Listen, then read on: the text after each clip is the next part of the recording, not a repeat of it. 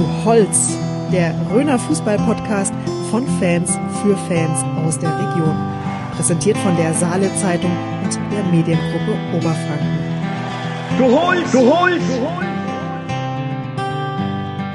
Diese Folge wird präsentiert von der Bäckerei Peter Schmidt. Backtradition aus der Region. Herzlich willkommen zu einer neuen Ausgabe von Du Holz, der Röner Fußball-Podcast. Jürgen, es ist jetzt schon ein paar Tage her, dass wir uns das letzte Mal hier im Sternenzeltstudio getroffen haben. Stimmt. Die Tage werden kürzer, die Winterpause kommt immer näher. Erzähl mir mal, was gibt's denn so Neues in der Sportredaktion? Ja, neu ist, dass ich mich auf die Winterpause freue, ich gebe es zu. Das ist sonntags zum Wochenende hin wirklich immer auch bei uns in der Redaktion Stress. Auch die Kollegen, wir haben dann doch einige Mitarbeiter, die müssen da auch teilweise ganz schön buckeln. Man muss ja schnell sein, präzise sein äh, und hat einen gewissen Umfang. Ich freue mich auf die Winterpause, weil man kommt mal zu irgendwelchen Sachen, zu denen man sonst das halbe Jahr vorher nicht gekommen ist. Ja, für mich hätte es jetzt noch ein bisschen weitergehen können. Also ich bin froh, dass der Jugendfußball jetzt ruht, ganz ehrlich, weil das war für mich immer die Meisterarbeit. Äh, jetzt hätte ich mehr Zeit, mal neutral ein Spiel zuzugucken, aber ähm, ja, jetzt ist es schon zu spät. Ja, ich finde also ganz gut, man kommt dann eben mal zu anderen Geschichten, auch natürlich was unseren Fußball-Podcast betrifft. Ich habe mir dann neulich mal den Spaß erlaubt und habe mal äh, in der Google-Suche habe ich mal Röner Fußball-Podcast eingegeben, weil ich mal schauen wollte, wie viele Treffer wir bekommen. Und dann habe ich mir ein Datum aufgeschrieben und zu dem Datum hatten wir 2500 Treffer für Röner Fußball-Podcast. Und dann habe ich das Ganze ein paar Wochen später wiederholt und da hatten wir schon über 12.000 Treffer.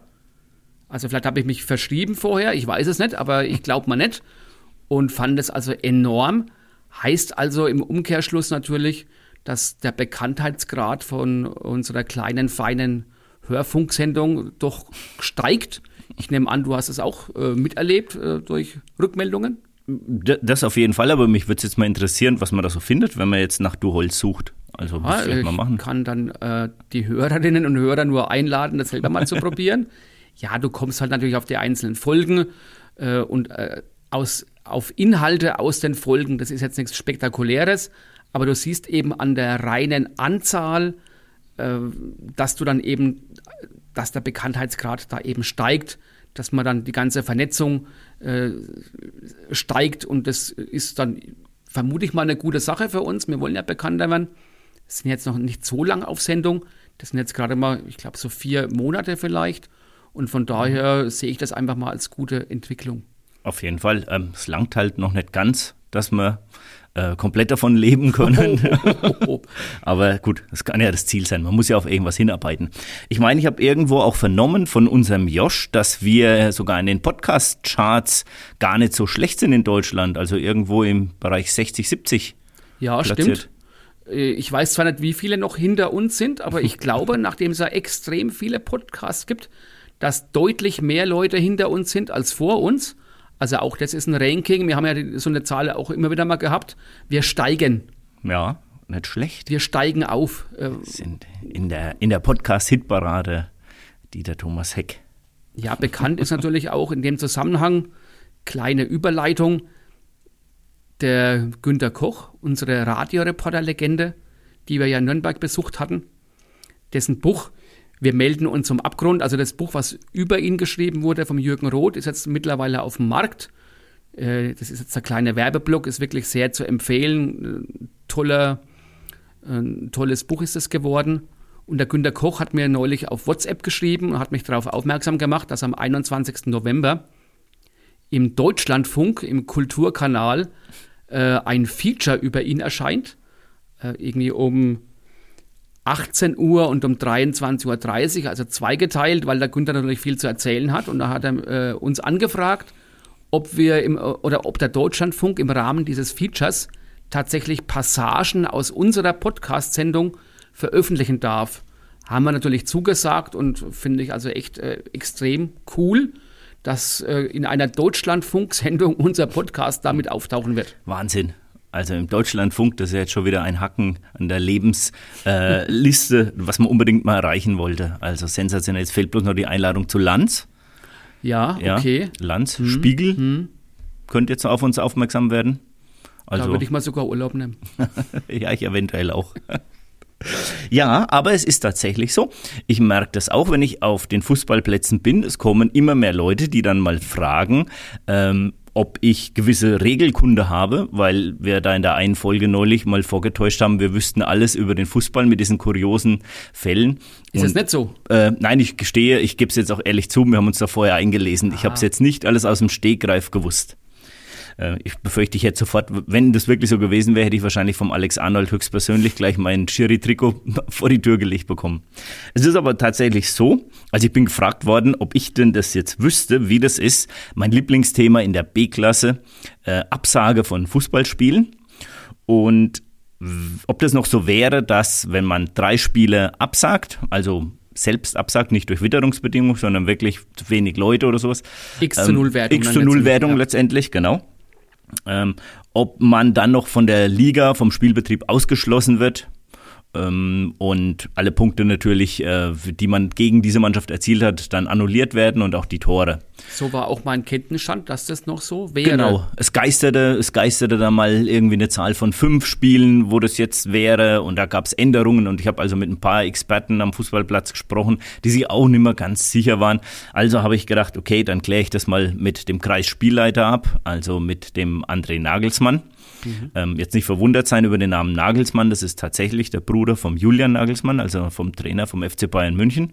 Der andere Nagelsmann wohnt hier in der Region, ist der Kreisspielleiter und der hat es eben bestätigt, das ist nach wie vor so. Drei Spiele, die x zu 0 gewertet werden und dann wird man als Mannschaft aus dem Spielbetrieb ausgeschlossen. Ähm, ich meine, man kriegt auch eine empfindliche Geldstrafe und muss dann noch ein paar Kosten dazu tragen und alle Spiele werden quasi äh, komplett annulliert. Das heißt, auch eine Mannschaft, die jetzt vielleicht 5 oder 6-0 dagegen gewonnen hat, gegen diese Mannschaft bekommt diese Tore wieder aberkannt. Ja, es lohnt sich wirklich immer mal einen Blick in das Regelwerk äh, zu werfen. Es gibt ja dann auch irgendwelche Regelungen mit Einsätzen von Spielern, die erste gespielt haben, die dann in der zweiten zum Einsatz kommen. Äh, hast du da auch was gehört, dass es da was gab? Ja, in der Tat. Da ist es momentan ähm, eine ganz interessante Geschichte. Das ist mir neulich mal so aufgefallen, als ich ähm, ein paar Tabellen durchgeschaut habe. Und da ist mir ein Spiel ähm, ins Auge gestochen. Und zwar war das der, ähm, die SG Waldbergstangen-Rot. Zwei, wohlgemerkt, äh, gegen den SV Aura 2 in der B-Klasse. Und da stand ein 2 zu 0 für Aura und ein U beim mhm. BFV in, im, im Ergebnisübersicht. Und im Spiel sind aber tatsächlich, glaube ich, sechs oder acht Tore für Stangenrot-Waldberg gefallen. Ähm, dann habe ich mich da jetzt mal so ein bisschen informiert und ein bisschen recherchiert und da ist es tatsächlich so, dass der SV Aura zwei, ähm, zwei Spiele diese Saison ähm, am grünen Tisch gewonnen hat. Einmal gegen Stangenrot-Waldbergen, einmal gegen Bad Bocklet Aschach 2, weil dort Spieler eingesetzt wurden, die eine gewisse ähm, Wartezeit, sage ich jetzt mal, von der ersten Mannschaft zur zweiten Mannschaft nicht hatten. Ich hatte im Hinterkopf, dass das mal zehn Tage waren, dass man mhm. quasi, wenn man erste Mannschaft gespielt hat, dann mussten da zehn Tage vergehen, bis man bei der zweiten Mannschaft mitspielen durfte. Ich meine, so ist es auch im Jugendbereich gewesen. Also ich muss zugeben, diese Fristen kenne ich jetzt selber nichts mehr. Äh, schon länger nicht mehr damit beschäftigt. Ich weiß halt natürlich, dass dann die äh, Aura-Reserve ja auch ganz oben mitspielt in der B-Klasse Rhön 2. Und klar, wenn die Ambitionen haben, äh, Meister zu werden, aufzusteigen, für die erste läuft es ja auch sehr gut in der Kreisklasse, dann sind die natürlich schon erpicht. Und klar, wenn man sich da nicht richtig informiert, kann das teuer, wie du, wie du sagst, teuer werden und genau. böse enden für ja, den es, Gegner. Es, es war halt wohl so, dass diese 10-Tages-Frist eben, die so den meisten bekannt war, die wurde anscheinend vor der Saison auf 15 Tage geändert. Und das war vielen Vereinen anscheinend nicht bewusst mhm. in der Region. Also von daher, ähm, sage ich jetzt mal so, war da das Erstaunen groß, als man diese, diese Entscheidung dann vom Sportgericht anscheinend mitbekommen hat. Und äh, ja, klar, kann man verstehen, wenn man die Möglichkeit, die Punkte zu holen, Freunde wird man sich jetzt wahrscheinlich nicht unbedingt dadurch ja. machen, ne? ist immer aber gut, das ist einfach Recht ist Recht. Ähm, ja, muss man jetzt mal so sehen. Ich werde mich da noch mal ein bisschen informieren, ähm, was da so tatsächlich passiert ist. Das ist ja, ein sehr halt, spannendes Thema. Halt uns da auf dem Laufenden. Werde ich tun. Beim SV Wirmstal wären sie froh, wenn sie noch eine B-Klassenmannschaft hätten. da gibt es ja nichts mehr. Viele Fußballer war ja wirklich früher äh, eine stolze Fußballabteilung. Jetzt sind nur noch wenige übrig geblieben, die dann gewöhnlich in Ramstal mitspielen. Und da passt es fast ins Bild, ins Traurige, triste äh, Novemberbild, dass ich in der Zeitung gelesen habe, dass der Sportplatz in Wermstal äh, jetzt äh, tatsächlich zu einer Fahrradtrailstrecke werden soll. Äh, ich konnte es kaum glauben, aber schwarz auf weiß stand es in der Zeitung.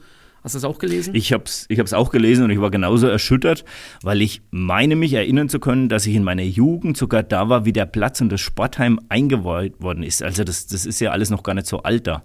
Überhaupt nicht. Ja, das ist wirklich ein ganz top modern top Gelände, ein ja. riesen Sportheim, äh, riesen, äh, riesen Balkon und auch zwei Plätze, also ein ganz toller A-Platz und ein ordentlicher Ausweichplatz, wo glaube ich auch die Ramstaler öfters mal ausgewichen sind wenn das Wetter nichts mehr so gut ist, ja, und jetzt soll da Fahrrad drauf gefahren werden. Also generell finde ich äh, diese Trailstrecken eigentlich schon ganz gut. Es gibt ja eine zunehmende Zahl an Mountainbikern bei uns in der Region, die so diese Trailstecken einfach mögen und suchen. Mhm. Ob es jetzt allerdings auf so einem Sportplatz sein muss, ähm, das ist natürlich schon bitter, wenn du mal so wie der SV Wirmstal früher, was haben die, waren die teilweise nicht sogar, also Kreisklasse auf jeden Fall, Kreisliga? Ich glaube sogar Kreisliga, Kreisliga ne? haben. Ja. Also als echt hat viele gute Fußballer dahergekommen und ähm, top modernes Sportheim und dann hast du jetzt eine Trailstrecke. Ähm, ja, ähm, in langen Leiden in Langenleiten hat man da zumindest sich den alten Friedhof anscheinend rausgesucht. Da habe ich irgendwie auch was aufgeschnappt, ähm, dass man da eine Trailstrecke errichten möchte. Also ja, gut, sieht vielleicht der ein oder andere auch ein bisschen kritischer, aber zumindest wird da kein Fußball mehr gespielt. Artistik auf dem Gottesacker auf ja. zwei Rädern, also okay, das nehmen wir mal so zur Kenntnis. Ja. Wir blicken ja immer auch gerne mal über den Röner Horizont hinaus und ähm, da möchte ich dich einfach mal fragen, ob du neulich das Pokalspiel vom Club, vom ersten FC Nürnberg gegen HSV gesehen hattest. Ja. Nehme ich an, hast du ja. auch die Pfiffe mitbekommen. Tim Leibold, Ex-Spieler vom Club. Absolut. Verletzt sich schwer, äh, wird dann eben gnadenlos ausgepfiffen. Äh, wo ich sage, okay, muss man als Spieler mit leben, aber schön fand ich es nicht. Ja, ich weiß nicht, ob du denn, ob so wie der, der Tim Leibold da äh, Schmerz verkrümmt auf der, mhm. auf der Trage, ob du das dann so mitkriegst, aber generell als, als, als Club-Fan und Mitglied und ähm, äh, ist das schon echt peinlich. Also ganz ehrlich, gerade noch gegen den HSV, finde ich jetzt auch nicht den sympathischsten Verein auf der Erde. Und ähm, dann, wenn sowas passiert, dann schämt man sich echt auch noch für seine eigenen Farben. Und ich weiß auch, dass der Verein sich am nächsten Tag sofort entschuldigt hat dafür, was da passiert ist und auch in den sozialen Medien ging es da auch heiß her, dass sich die Nürnberg-Fans also da echt äh, geschämt haben dafür, dass da ein, Spiel, ein ehemaliger Spieler ausgepfiffen wird bei einer Verletzung. Das geht halt überhaupt nicht. Ja, es war wohl so, dass dann der Tim Leibold sich äh, irgendwann Monate vorher zum Club bekannt hatte, dann doch einen Verein gewechselt hat. Ähm, aber ich finde auch, das, das ging eindeutig zu weit und äh, also so ein bisschen bisschen Maß an Anstand äh, soll eigentlich auch im Fußballstadion eigentlich dabei sein. Sonst, äh, ja, es, es, ist nicht schön. Nee, überhaupt nicht. Auf keinen Fall. Erfreulicherweise, äh, erfreu erfreulicher ist dagegen äh, die Nachricht von unseren Mädels, die in der Bundesliga oder zweiten Bundesliga spielen. Habe ich nämlich auch mitbekommen.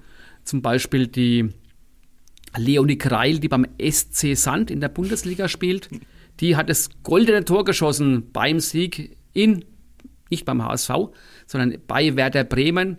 Also 1-0 für ihren Verein. Sie hat das goldene Tor markiert. Äh, damit hat sich ihr Verein fürs DFB-Pokal-Viertelfinale qualifiziert. Genauso übrigens wie die Annika Graser mit Karl Zeiss Jena. Die haben nämlich 3 zu 1 beim Karlsruher SC gewonnen, sind also auch im Viertelfinale und das ist doch mal ein schönes, erfreuliches Erlebnis von unseren Mädels aus dem Landkreis.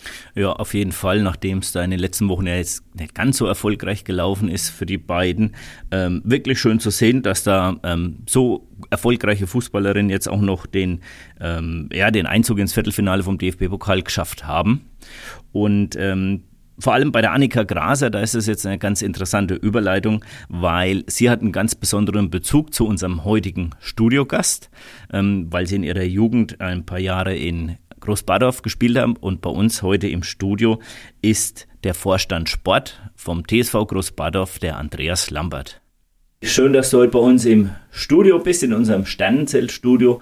Wie mit allen Gästen fangen wir heute wieder mit einem Frageneckle an. Du kennst es sicherlich auch von deiner äh, Fußballerkarriere beziehungsweise von deinen Jugendlichen ähm, in der Mannschaft, die du trainierst. Ähm, ich sage mal, wir starten mal mit der ersten Frage. selbst Fußball spielen oder Funktionär? Äh, alles hat seine Zeit, äh, aktuell Funktionär. Ihr nennt euch Grabfeld-Gallier. Bist du dann eher oder siehst du dich dann eher als Asterix oder als Obelix? Mittlerweile muss ich dann sagen, ich bin eher der Obelix, äh, habe aber lieber Spieler, die äh, Richtung Asterix gehen. Ich vermute mal, dass es bei euch noch keinen Zaubertrank irgendwie gibt. Äh, viele äh, sprechen uns das ein bisschen nach, äh, das bleibt unter uns. Okay. Äh, in Sachen fränkischer Fußball, erste FC Nürnberg oder Kräuter Fürth? Wir sind Partnerverein von Kräuter Fürth, von daher eine einfache Frage, eine einfache Antwort. Ich muss trotzdem mal nachhaken, Alex. Ich glaube, ich habe auf deinem Facebook-Profil ein Video gesehen mit äh, Fans in 1860 München. Gibt es immer mal natürlich. Also ich gucke überall Fußball. Als Badorfer bist du ja mittlerweile in Nödlingen heimisch geworden. Daher Landkreis Bad Kissingen oder Rhön-Grabfeld? Geboren in Rhön-Grabfeld und ich glaube, da wird man dann auch äh, nicht so schnell Bad Kissinger. Äh, es ist hier super schön, aber Rhön-Grabfeld als Nödlinger, jetzt wohnhaft in Nödlingen. Welche Verbindung, Erinnerung hast du zum oder an den Nödlinger Wurmerich? Ja, fußballerisch waren es immer herausfordernde Spiele dort. Ähm, ja, als ich selbst noch aktiv war, mit meinem Kleinen bin ich da oft zum Training hingefahren in den früheren Jahren, aber natürlich auch ganz viele Feste schön, schön gefeiert da. Als es noch Feste gab auf dem Wurmerich. Als es noch Feste gab. ähm, Seit der Ausgabe mit dem Lukas Wenzel habe ich mir gedacht, wäre es eigentlich eine ganz nette Rubrik, die man einführen könnte. Deswegen auch an dich die Frage. Wer ist der prominenteste Kontakt, den du in deinem Handy gespeichert hast? Ja, es gibt schon einige aus den früheren äh, Jahren, sage ich mal, ähm, prominent und äh, den ich auch sehr mag und sehr schätze, ist, denke ich, Max Eberl. Äh, toller Mensch, äh, toller Manager äh, toller Verein auch und äh, von daher glaube ich, könnte das schon so einer der prominentesten sein. Borussia Mönchengladbach, was hast du mit dem zu tun, zu tun gehabt? Ich habe für Borussia Mönchengladbach zehn Jahre lang, glaube ich, gearbeitet, äh, viele Trainingslager veranstaltet und äh, in meinem früheren Leben möchte ich es jetzt mal so nennen und von daher äh, waren immer sehr, sehr äh, nette, äh, nette äh, Gespräche, sehr nette Zusammenarbeit und äh, sehr vertraulich und ja, guter liegt Mensch. Also nicht allein an der grünen Trikotfarbe, die die Borussen auch haben. Nicht nur, aber es, es war hilfreich. Sind schon Parallelen da. Genau. Ja, Andi, dich kennen viele als eines der bekanntesten Gesichter vom TSV Großbadorf. Bitte stell dich doch mal selbst vor. Ja gut, ich bin Andreas Lampert, bin 52 Jahre alt, hab, äh, bin geboren in Großbadorf, habe dort ganz, ganz viele Jahre gespielt, bis zu meinem zweiten Kreuzbandriss. Ähm, ja, habe mich dann ähm, mehr um die Funktionärsebene gekü äh, gekümmert. Und äh, seitdem ich beruflich weniger mache, mache ich auch sehr viel im, im äh, Jugendbereich. Äh, habe seit drei Jahren jetzt mich dann bereit erklärt, nach der Umwandlung auf mehrere Vorstände auch Vorstand Sport zu machen und äh, ja, macht mir viel Spaß zu Beginn des Gesprächs wollte ich ganz gerne mal auf die aktuelle Situation der ersten Mannschaft, also der Bayernliga-Mannschaft, eingehen. Ähm, sicher hattet ihr euch die Saison vielleicht etwas einfacher vorgestellt, nachdem ihr ja jetzt viele Jahre eher im oberen Drittel der Tabelle wart. Wie sieht es momentan aus?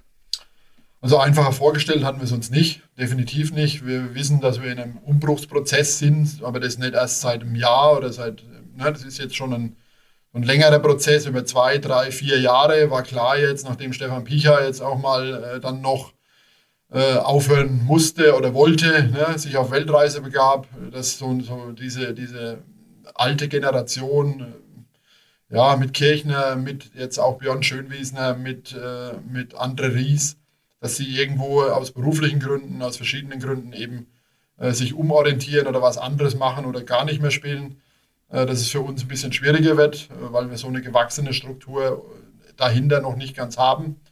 Aber äh, wir haben viele gute Spieler und wir haben viele, die jetzt auch da reinwachsen mit Ronny Mangold, mit Xaver Müller, die auch aus dem eigenen Nachwuchs kommen. Und wir wussten, dass es schwer wird heuer, aber wir wissen, dass wir Qualität haben. wir haben eine sehr junge Mannschaft, wir haben ein bisschen gebraucht, aber wir haben eine sehr, sehr gute Entwicklung. Wenn ich jetzt die Saison nehme, über die letzten Spiele auch. Äh, wir sind, glaube ich, schon unbequem und äh, ich bin davon überzeugt, dass wir in ein paar Wochen auch äh, wissen, dass wir wieder Bayernliga spielen. Viele Fußballfans der Region fragen sich ja ohnehin, wie es ein kleines Dorf, also ist jetzt nicht despektierlich gemeint, aber ich glaube, das kann man so bezeichnen im, im Kontext, ein kleines Dorf wie Großbadorf, ähm, es schafft seit vielen Jahren ohne Probleme äh, so weit oben zu spielen. Nenn uns doch mal das Geheimnis. Ich denke, das Geheimnis sind, äh, sind viele Faktoren. Äh, natürlich ist es einmal Fleiß. Ne? Das ist mal ein, ein, ganz wichtiger Faktor. Das ist im Umfeld so, das ist in der Führungsriege so. Wir haben äh, eine sehr emotionale und mit viel Fußballsachverstand breit aufgestellte Führungsriege. Mit Gerhard Schüler, der schon bei meinem Vater damals war als, und mit meinem Jugendtrainer gesprochen hat, als ich 17 war, dass ich doch unbedingt erste Mannschaft spielen soll. Und äh, der ist heute noch mit an Bord und äh, dann kann man sich ausrechnen, wie lange das dann schon ist. Und äh, da gibt es eben mit Bernhard Leicht, mit äh, ja, verschiedenen Leuten, mit, mit Spielern, die, mit denen ich auch zusammengespielt habe, Udo Eckert, Otto Dietz, die jetzt mittlerweile seit 30 Jahren in diesem Verein sind. Äh, eben ja, viele kontroverse Diskussionen. Eine Gruppe, die äh, sich sehr bemüht um diesen Verein und das ist, denke ich, erstmal der, der wichtigste Faktor. Also, dass ich eine Vereinsführung habe und äh, ein Management, sage ich jetzt mal, Team, das äh, viel, glaube ich, Fußball-Sachverstand hat und äh, das auch auf die Platte bringt. Und dann weiß im richtigen Moment, welcher Trainer passt, welche Spieler passen, welche Typen passen. Und äh, ja, so haben wir es geschafft, denke ich, über Jahre erfolgreich zu sein. Und natürlich bei einem Verein ganz wichtig, hinten dran eben eine, eine große Helfercrew, die auch seit vielen, vielen Jahren äh, das Ganze mit unterstützt und äh, eben den, den Wohlfühlcharakter in Großbadorf äh, weiter hochhält.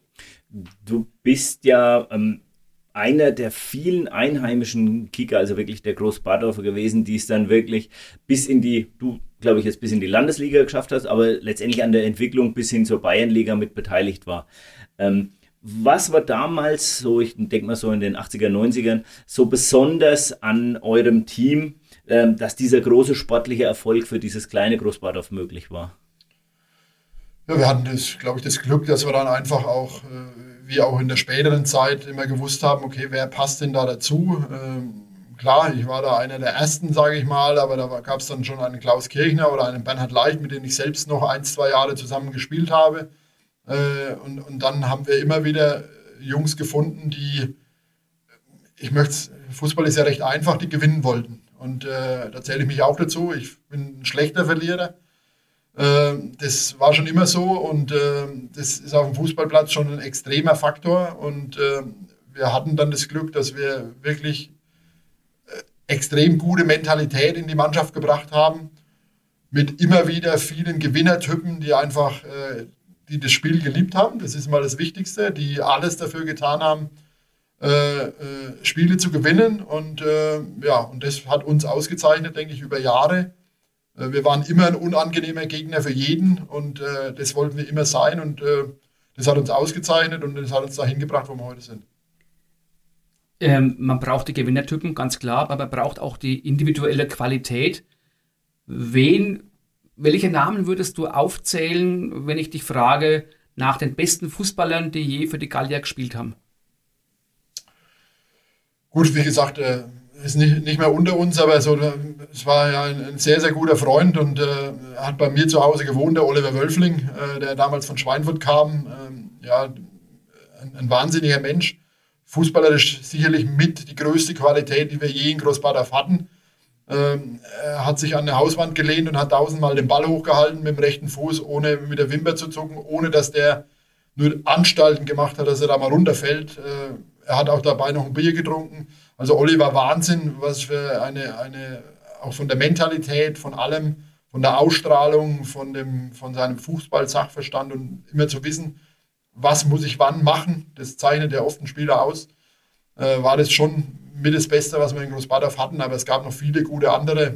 Martin Bauern-Schubert, äh, ja, dann spätere Zeiten, äh, Christian Laus, es waren viele Jungs, die Udo Eckert natürlich auch von der Mentalität her äh, einfach extrem gut waren.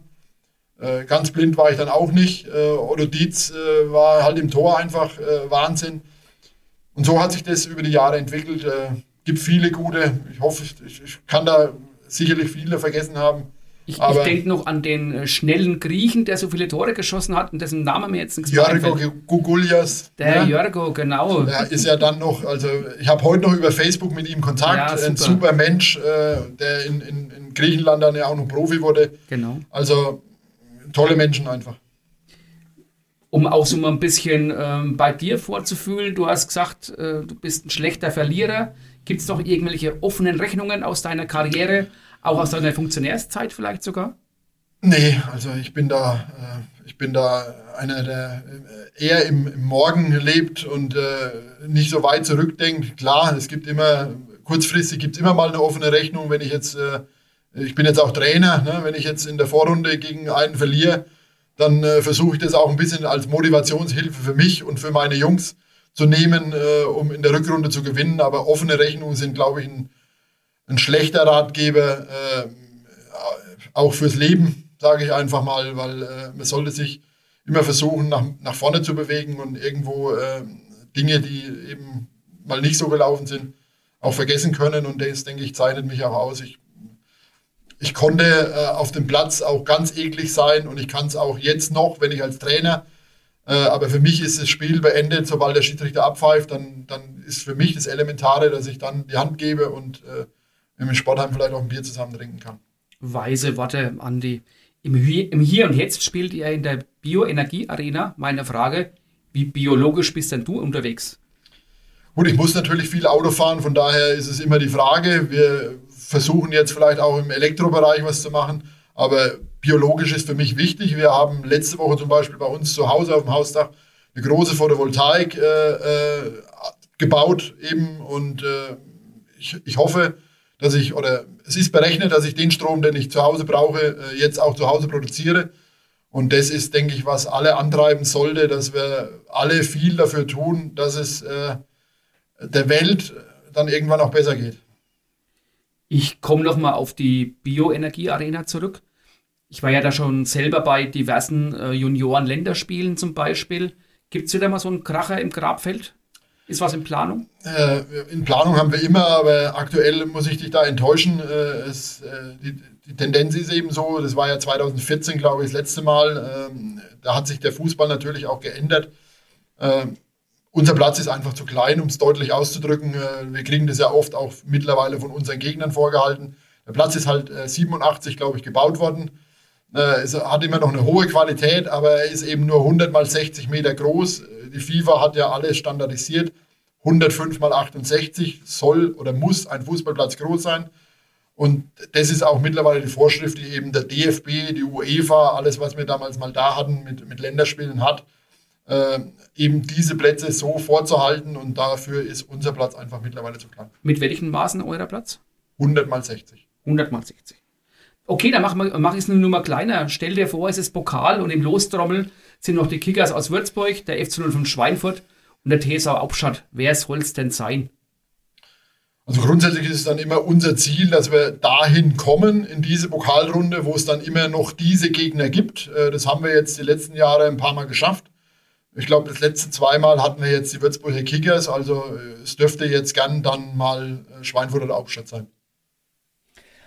Weil wir jetzt gerade ähm, bei Hauptstadt sind, welche Auswirkungen hat denn so der sportliche Aufschwung der Hauptstädte auf die Arbeit der Grabfeldgallier? Ja, also hat sicherlich Auswirkungen, das, äh, da, da, da, gebe ich sicherlich recht. Äh, es ist einfach mittlerweile so, dass ich sagen muss, okay, wenn der Spielermarkt hier in der Region, nenne ich es jetzt mal so, wenn, wenn ich weiß oder wenn der Spieler zu mir sagt, okay, äh, ich bin mit dem TSV Hauptstadt im Gespräch, dann kann ich das ziemlich schnell beenden äh, das Gespräch, weil da können wir also sportlich und auch mit den Rahmenbedingungen, äh, möchte ich es jetzt mal äh, umschreiben, nicht mithalten, wollen wir dann auch nicht, und, äh, aber der Spielermarkt ist groß genug. Äh, wir setzen sehr auf junge Spieler, äh, wir entwickeln selbst und das ist, denke ich, auch der große Unterschied, den wir aktuell haben. Ähm, ja, wir, wir gucken alles eine Nummer kleiner und wir sind damit aber glücklich und können da ganz entspannt hinschauen. Aber so dieses ewig junge Grabfeld-Derby gegen Abstadt, das vermisst er schon, oder? Ja, definitiv. Also das ist ja unbestritten. Äh, mir wäre es dann, äh, also ich will jetzt den Absteiger nicht wünschen, dass er absteigen. Ich glaube es auch nicht die nächsten Jahre. Dafür ist einfach auch zu viel Potenzial da, glaube ich. Und äh, das würde heißen, wir müssten aufsteigen. Ich würde das natürlich unterschreiben, äh, sehe das aber nicht ganz realistisch aktuell. Äh, aber so ein Derby ist immer schön. Es ist das, was es ausmacht im Fußball. Es ist sicherlich reizvoller, gegen Aufstadt zu spielen als gegen Kam. Auch wenn ich jetzt nicht gegen, nichts gegen Kam sagen will, sind auch sportlich anspruchsvolle Spiele, aber so ein, so ein Derby hat immer was. Ne? Hat es euch eigentlich arg wehgetan, als dann der Björn Schönwiesner, der ja bei euch wirklich Leistungsträger war, dann relativ kurzfristig nach Hauptstadt gegangen ist? Also der war ja beruflich weiter weg. Und wenn man dann so einen guten Mann verliert, oder war er für euch schon wieder zu alt? Nee, also gut, wir hätten, wenn, wenn der Björn damals gesagt hätte, er kommt wieder zu uns, hätten wir ihn gern genommen. Für uns war das aber zu dem Zeitpunkt auch groß kein Thema. Er war ja da schon zwei Jahre weg, mehr oder weniger. Ne? Er war ja in den USA. Genau. Für uns ein bisschen überraschend, dass er den Sprung nochmal oder das, das auch für sich nochmal tut. Äh, hat ja auch eine leitende Position äh, in, in Kronach. Äh, es war bei uns damals schon schwierig. Ich sage mal, diese, diese Distanz, diese Trainings äh, äh, Akribe und diese, diese Trainingsbeteiligung hat sich da immer wieder mal rausgenommen. Aktuell, wie er das jetzt in Hauptstadt macht, weiß ich nicht. Ich habe mit ihm keinen Kontakt und am Ende des Tages ist es für uns auch nicht relevant. Das war seine Entscheidung und er wollte das nochmal wissen und dann gratuliere ich ihm auch, wenn er das nochmal schafft. Ähm, gehen wir mal zur Zweitvertretung des TSV Großbadorf.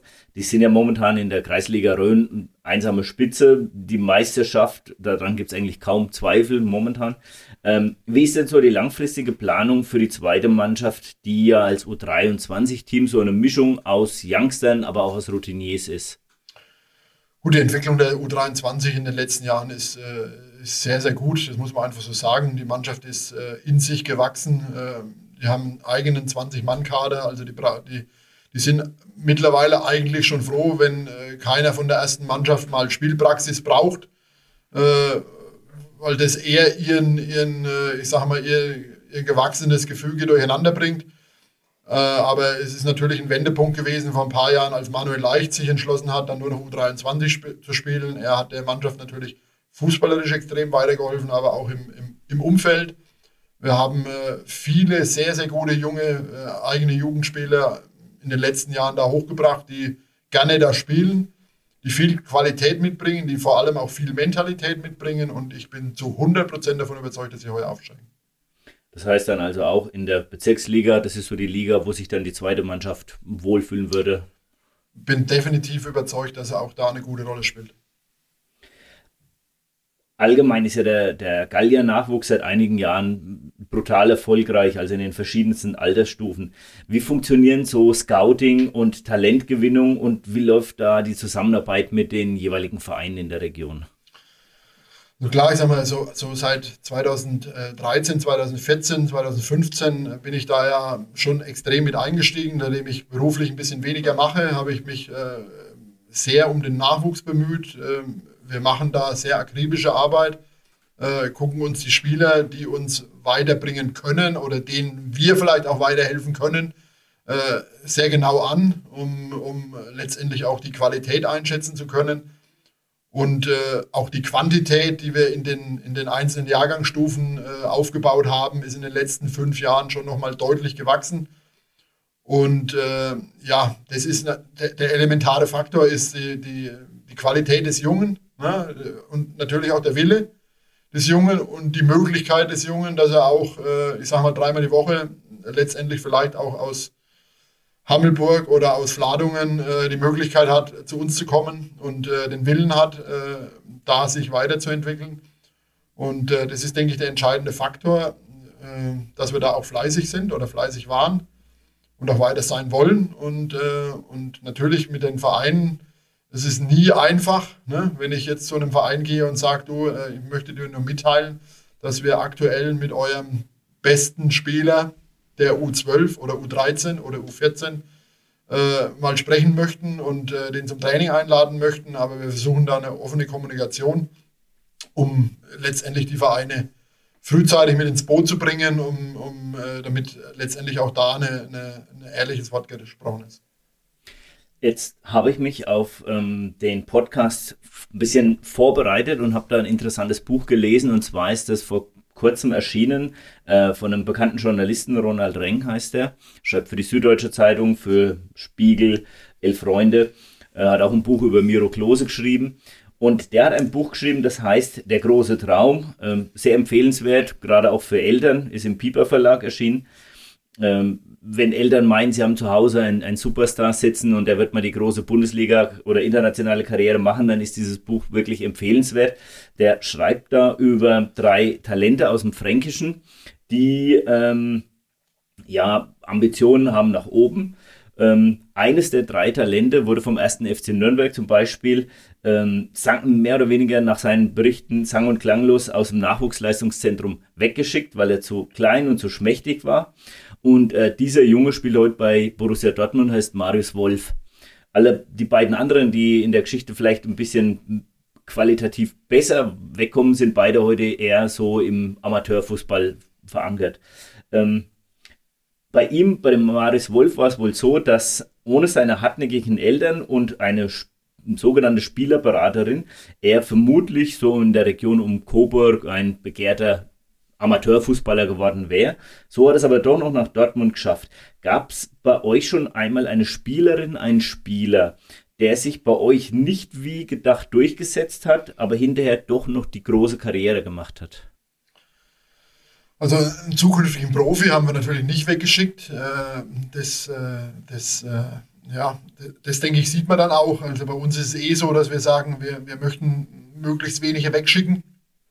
Deswegen äh, ist auch vielleicht die Auswahl vorher natürlich wichtig, dass man sagen kann, okay, ich traue dem Jungen zu, dass er den, wenn ich ihn zu uns hole, dass er den Weg bei uns auch komplett mit durchgehen kann. Äh, und, und äh, wir halt allen Möglichkeiten bieten, äh, auch Spielpraxis zu sammeln, dadurch, dass wir mittlerweile eine ja, SG mit Bad Neustadt haben, wo es doch der ein oder andere, der vielleicht mal in einem Jahrgang durch eine körperlich wie du sagtest, auch bei, bei Wolf äh, körperlich äh, eine Entwicklung vielleicht ein bisschen hinten dran ist, dass er trotzdem spielen kann und eben dieses Jahr dann drauf vielleicht wieder aufholt. Jetzt ist vor Beginn der aktuellen Saison der Stralsbacher Max Albert äh, von euch ins äh, Nachwuchsleistungszentrum des FC Ingolstadt gewechselt. Ähm, wie ist da so noch der Kontakt zu ihm? Gibt es da noch Kontakte? Also grundsätzlich ist es so, dass ich äh, ich mit diesen Spielern, da gibt es ja auch noch den Lorenz Seufert aktuell in Fürth äh, aus Unterweißenbrunn und äh, mit diesen Spielern halte ich eng Kontakt. Äh, ich bin da auch ein bisschen proaktiv, was solche Spieler betrifft, die eben bei uns äh, äh, sehr, sehr gut sind und nochmal besser als andere. Gewisse Qualitäten eben mitbringen, die vielleicht auch ihm äh, die Möglichkeit eröffnen, in dem Profibereich zu schnuppern. Und ich natürlich auch im ständigen Austausch mit diesen sagen wir, NLZs bin aus meiner früheren Tätigkeit noch und da auch immer noch ein bisschen schaue, was äh, für Möglichkeiten gibt. Ich bin mit Max Albert äh, dann auch in Ingolstadt gewesen, äh, habe die Eltern unterstützt und ähm, ja, halte da auch eng Kontakt. Schade für ihn halt war am Ende, dass er sich beim letzten Training in Großbadorf noch verletzt hat. Aber er ist auf dem Weg der Besserung und äh, wir hoffen, dass er nach der Winterpause auch noch viele Tore schießt für Ingolstadt. Der Max Albert ist ja für mich äh, das Stichwort. Äh, der kommt aus Stralsbach, aber auch bei euch in der ersten Mannschaft spielen sehr viele Kicker aus unserem Landkreis. Ist das Zufall oder sogar Strategie bei euch? Gut, es ist äh, definitiv, äh, gucken wir natürlich in den umliegenden Landkreisen. Das ist für uns wichtig, äh, dass die Entfernung vielleicht auch nicht ganz so groß wird zu uns. Äh, es ist in der heutigen Zeit natürlich immer nicht ganz so einfach, vor allem auch äh, bei der Qualität, die wir mittlerweile brauchen oder suchen. Äh, wir, wir, suchen Spieler, die am Ende dann U15 Bayernliga spielen können. Und äh, das ist schon eine sehr, sehr gute Liga. Das ist für uns die, sagen wir, die, die wichtigste Altersklasse. Aber mir ist es dann am Ende, mir geht es um den Spieler, mir geht es um die Qualität und auch um die Mentalität des Spielers. Ob der dann aus Stralsbach ist, äh, was in Bad Kissingen eben ist, oder wie bei Lorenz Seufert aus Unterweißenbrunn, äh, aus dem Landkreis Rhön-Grabfeld, das ist mir dann relativ egal. Äh, das ist dann eher Zufall. Äh, es gibt Orte, wir haben, ich glaube, in den letzten Jahren fünf Spieler aus Bastheim gehabt. Also von daher, äh, ja, weiß man manchmal nicht, wie, wie, äh, wie das ist. Warum? Vorhin ist das Wort äh, Spielerberater gefallen. Du hast ja, glaube ich, auch eine Lizenz als Spielerberater, bist auch offizieller Talentscout. Bist du da in irgendeiner Form noch tätig? Gut, natürlich einmal ein bisschen immer, äh, breche ich es jetzt ein bisschen auf Großbadorf runter, für die mache ich das natürlich noch. Ähm, wenn ich jetzt auch so Spieler, äh, die ich unterstützen kann, mache ich das auch noch. Ne? Aber äh, ich bin nicht mehr groß am Markt tätig und äh, berate jetzt einen Spieler aus, äh, ja, aus Frankfurt oder wo auch immer. Und ähm, sondern es ist eher ein bisschen Hobby. Ihr habt in den sozialen Medien ja auch einen sehr, finde ich, sehr professionellen Auftritt. Unter anderem findet man die Grabfeldgallier unter den äh, Hashtag Hier wächst Fußball. Was hat es denn damit auf sich? Gut, es war vor ein paar Jahren eben auch, wo dieses aufkam mit diesen äh, sozialen Medien, wo wir dann mal gesagt haben, was, was trifft, was, was ist denn ein Begriff, der es trifft, was wir machen. Klar, wir sind sonst immer nach Schweinfurt gefahren, das wäre ja heute sicherlich auch noch so äh, sind als äh, hier kommen die Bauern äh, beschimpft worden. Klar, weiß nicht, ob es bei uns in der Mannschaft oder bei uns im Verein oder im, im, Ort gibt es ja, glaube ich, nur noch zwei Bauern. Also es ist nicht mehr so einfach, einen Bauer zu finden, einen offiziellen, aber äh, wir können damit umgehen und, äh, und dann haben wir gesagt, okay, das, hier wächst was, ne? das ist auf dem Land halt so. Aber bei uns wachsen halt Fußballer, das ist auch so. Ich, ich trainiere aktuell die U19, das sind sechs oder sieben Spieler, die kommen aus Burgwalbach, aus Urspringen, aus Fladungen, die schon sechs oder sieben Jahre jetzt in Großbader Fußball spielen. Und die sind in der Zeit auch gewachsen, natürlich. Ne? Die sind als Elfjährige, Zwölfjährige, 13-Jährige gekommen, sind jetzt gestandene Jungs. Ne? Und, äh, und das trifft es dann irgendwie in einem Begriff so ein bisschen, was wir machen. Ähm, Erzähl uns doch bitte mal ein bisschen aus dem, Nest, äh, aus dem Nähkästchen. Ihr habt jetzt nahezu in all oder in allen Jahrgängen Teams, die bis in den höchsten Spielklassen ihrer Jahrgänge teilweise in Bayern äh, vertreten sind. Vermutlich sind da auch bei den Spielen immer Talentscouts mit dabei. Wie läuft es ab, wenn sich ein Verein für ein Talent von euch äh, interessiert? Also mittlerweile ist es schon so, dass, äh, dass dann äh, recht frühzeitig auch äh, wir als, äh, als, als Verein natürlich mit ins Boot genommen werden. Also wenn sich jetzt, wie gesagt, äh, Ingolstadt für den Max Albert interessiert, äh, dann weiß ich zwar nicht immer, ob nicht vorher schon irgendjemand mal mit Max Albert oder dessen Eltern gesprochen hat, aber wir werden da frühzeitig mit ins Boot genommen und werden informiert, dass es eben Interesse an diesem Spieler gibt oft auch nur mal die Information, dass er aktuell beobachtet wird.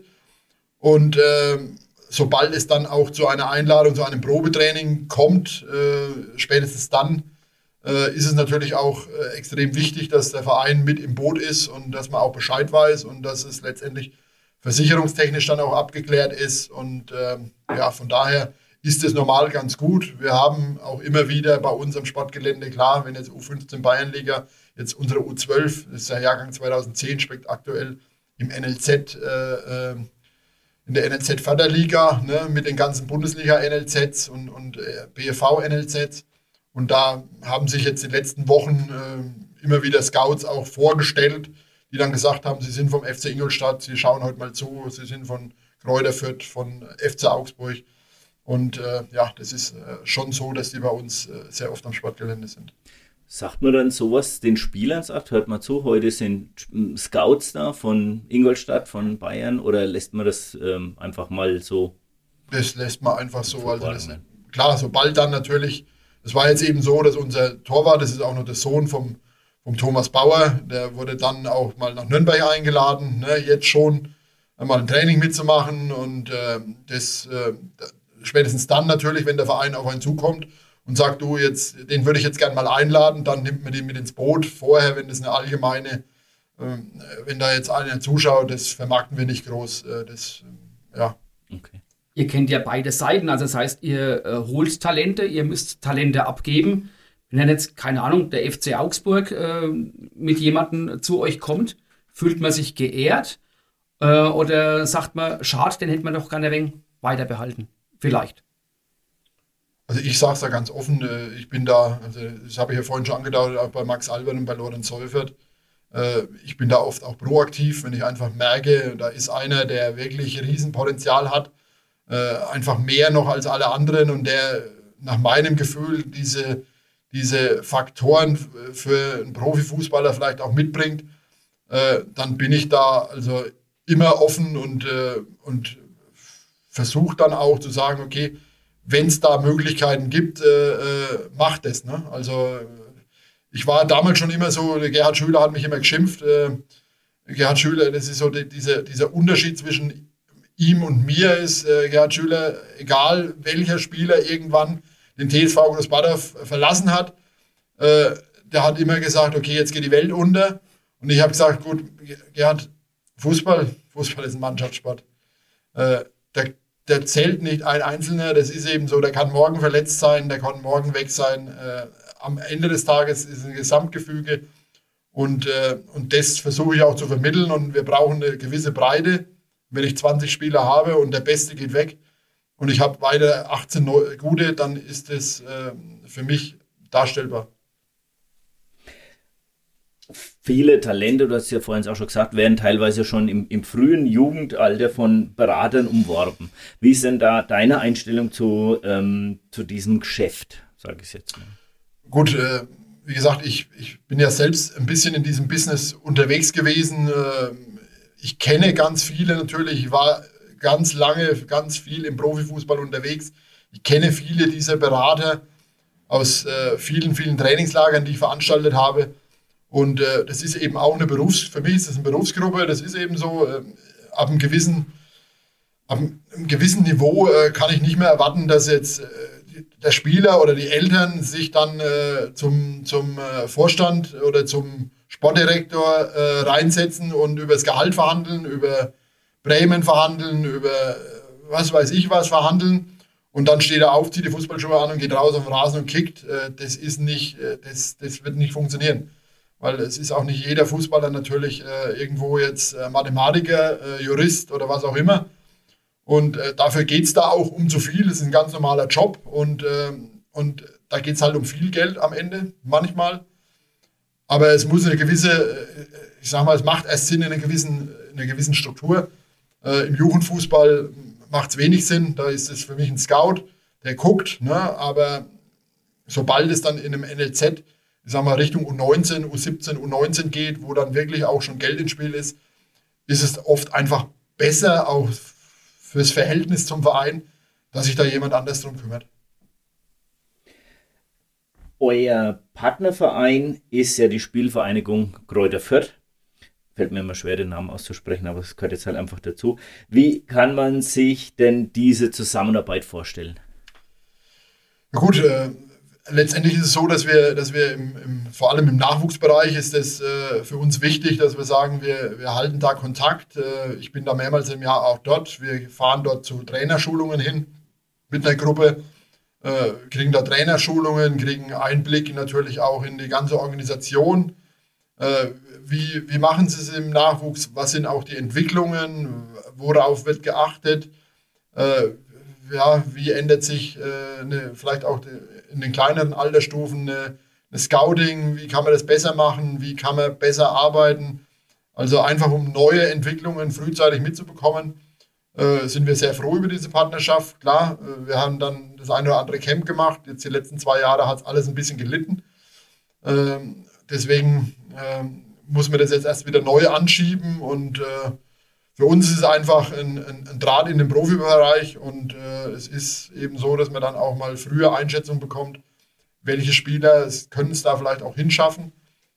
Und äh, in den letzten Jahren war immer wieder auch Gruppen von Kräuter Fürth, Mannschaften U13, U14 bei uns zum Trainingslager und das ist schon äh, eine gute Sache. Ich muss kurz konstatieren, schon wieder ein Verein, der grün trägt, das äh, zieht sich bei euch wie ein roter Faden durch. Ja, macht Spaß. Grün ist eine super schöne Farbe, von daher äh, es ist die Hoffnung, dass alles gut wird. Und äh, deswegen sind wir nicht böse, dass es äh, für grün ist. Sehr gut. Ähm, ja, wir kommen jetzt auch schon Richtung Ende unseres Gesprächs heute. Ähm, jetzt sind ja aus eurer Jugend schon einige bekannte Fußballer entwachsen. Ähm, zum Beispiel den Lukas Wenzel, den wir neulich schon mal hier im Podcast hatten, der ist jetzt ein Aufschlagspiel. Die Annika Graser, Fußballerin Karl Jena. Äh, aber auch der Johannes Geis aus Oberstreu, aktuell beim ersten FC Nürnberg, war vorher bei Kräuter Fürth, bei Schalke in Sevilla ähm, und auch auf dem Sprung zum Nationalspieler war er damals. Ähm, hast du ihnen diese Entwicklung ähm, zugetraut? Also jetzt, äh, ich sag mal, die Annika Graser war wahnsinnig bissig, ne? war schon immer, die hat bei uns auch in dem, in, mit den Jungs immer gespielt, sie war schon immer oft auch die kleinste, aber sie war extrem bissig, extrem willensstark, schnell. Und äh, da hat man schon gewusst, okay, wenn, sie, wenn der körperliche Nachteil dann mal weg ist ne, und äh, sie in den, in den Erwachsenenbereich kommt, kann sie es weit schaffen. Natürlich, ein Riesenbeispiel Johannes Geist. Äh, es war immer so, wo man gesagt hat, okay, äh, er hat einfach was, was, was, äh, was nicht alle haben. Ne? Er hat eine wahnsinnige Technik auch. Ne? Ist ein bisschen so ein Vergleich auch vielleicht mit Oliver Wölfling. Äh, er konnte mit dem, mit dem Ball alles, ne? hat eine wahnsinnige Technik am Fuß, hat einen überragenden Schuss. Äh, ich habe ihn kennengelernt als Achtjährigen, habe ich ihn in Bad Neustadt im, auf dem Schulsportgelände ein Jugendfußballcamp veranstaltet und da war er als Achtjähriger dabei und hat damals schon von der Mittellinie, äh, ohne dass der Ball vor der Linie auftopst, äh, ins Tor geschossen. Und das nicht nur einmal, sondern fünfmal hintereinander. Und das als Achtjähriger und da hat man schon gesehen, was für ein Wumms er in diesem rechten Fuß hat und vor allem auch welche Präzision. Er konnte über 70 Meter den Ball jagen und konnte, ja, wenn es gut gelaufen ist, äh, ja, dort, dort eine Uhr treffen ne, auf 70 Meter Distanz. Also er hat schon äh, was gehabt, was, was wirklich äh, ihn ausgezeichnet hat. Und äh, er hat bei uns immer einen Jahrgang höher gespielt. Mit damals äh, halt auch einer sehr, sehr guten Mannschaft mit Björn Schönwiesner, mit Manu Orff, mit ja, vielen, Markus Kirchner, die auch lange bei uns dann die Leistungsträger waren. Und deswegen äh, hat man schon gesehen, dass er viel kann. Ne? Und klar, viele haben immer gesagt, ihm fehlt ein bisschen so die Geschwindigkeit, aber er hatte diese Geschwindigkeit einfach auch im Kopf. Er hat das Spiel überragend lesen können oder kann er natürlich heute noch. Und, und äh, super stolz, dass er diesen Weg so machen konnte. Ne?